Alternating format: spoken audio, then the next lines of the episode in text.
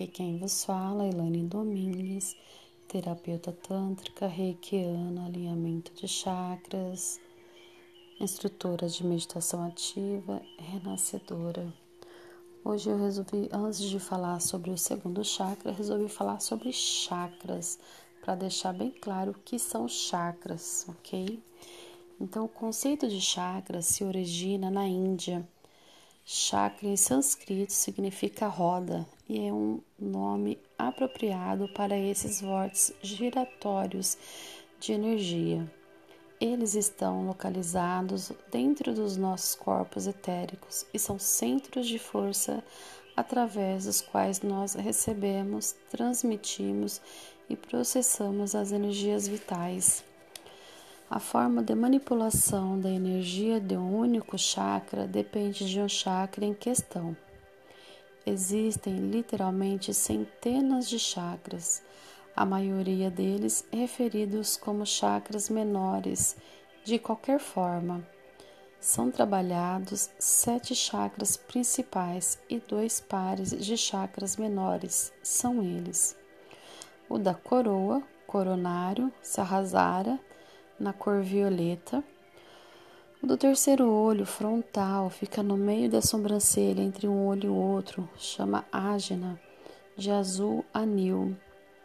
O da garganta, faríngeo, chama vichuda, azul claro. O do coração, cardíaco, anahata, na cor verde. O do plexo solar, acima do umbigo, manipura, na cor amarelo. O do sexual, região sacral, Swatstana, na cor laranja. O básico, chakra raiz, Muladhara, na cor vermelho. Os chakras formam uma rede através da qual cada corpo, mente e espírito se interagem como um sistema holístico completo o chakra principal corresponde, corresponde aos aspectos específicos de nossa consciência e tem suas próprias funções e características individuais. Cada chakra tem uma relação de correspondência com uma das glândulas que compõem o sistema endócrino do corpo. Assim como é associado a uma cor específica, existem muitas associações relacionadas a cada chakra. Nós iremos discorrer sobre algumas delas.